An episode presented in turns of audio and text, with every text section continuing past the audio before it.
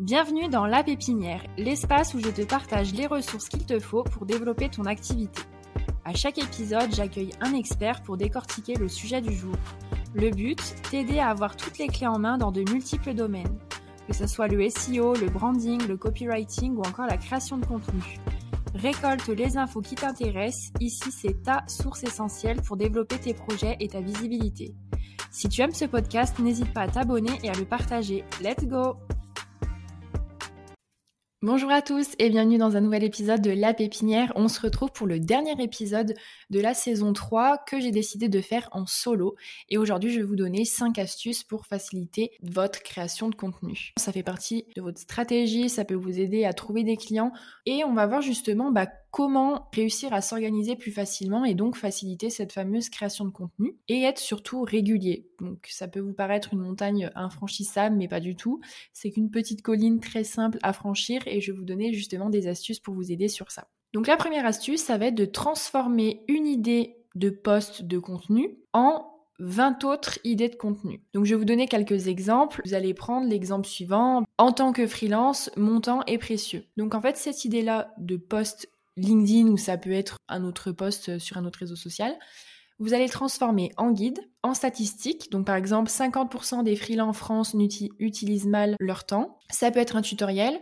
Je vous montre comment mieux gérer votre temps. Ça peut être des outils. Je vous donne les 5 outils pour gérer mon temps au quotidien. Ça peut être des tendances, des tips, une anecdote par exemple, euh, à cause du temps perdu, euh, comment j'ai raté le rendez-vous le plus important de ma vie. Ça peut être aussi le comportement d'un client, ça peut être une habitude, ça peut être ton mode de vie, etc. Donc en fait, le but, c'est de multiplier tes idées de poste contenu en quelques minutes. Du coup, tu vas vraiment bah, gagner un temps précieux, pour le coup, pour ta création de contenu. Ensuite, la deuxième astuce, ça va être de t'accorder des créneaux dans ton Google Agenda, dans ton planning perso, et faire que ça, que ta création de contenu. Vraiment, choisir un moment où tu te dis, ton cerveau est dispo, je suis motivé, quand est-ce que j'ai du temps? Donc moi par exemple, bah, je trouve que je suis plus productive le matin. Du coup, je vais consacrer ce temps aux tâches qui me demandent le plus de réflexion. Donc revenons à notre création de contenu. Par exemple, le mardi, tu vas te dire, OK, le matin, je me cale 3 heures pour faire ma rédaction de post LinkedIn. Je vais noter mes idées, même si je les développe pas complètement. Et par contre, si tu as comme but de rédiger un post complet, alors je prends à chaque fois l'idée du post LinkedIn, et eh ben tu vas, euh, tu vas le faire pendant euh, ce temps-là. Ça t'évite vraiment de t'éparpiller de partout. Et moi, depuis que j'utilise mon Google Agenda en planifiant toutes mes tâches, je suis beaucoup plus productive parce que j'ai pas une simple to-do list.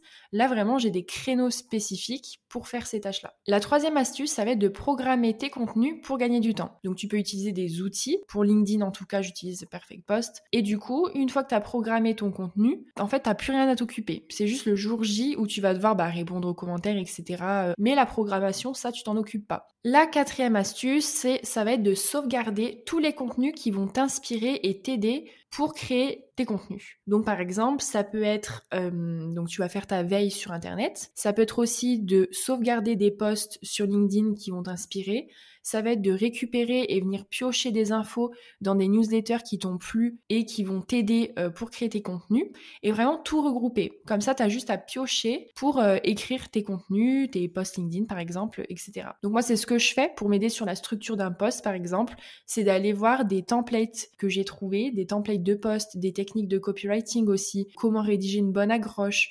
Voilà, tout ça c'est pour LinkedIn encore une fois comme exemple, mais vraiment ça va faciliter ta création de contenu sur le moment. Alors oui, autre chose, pour les infos, j'ai créé un espace Notion, donc en fait où je partage euh, plein de tips encore une fois pour faciliter sa création de contenu dans plusieurs domaines. Et moi aussi, je vais me servir là-dedans euh, pour ma création de contenu. Donc d'ailleurs, si tu n'as pas encore accès à cet espace Notion qui est évidemment gratuit, je te partage le lien dans la description.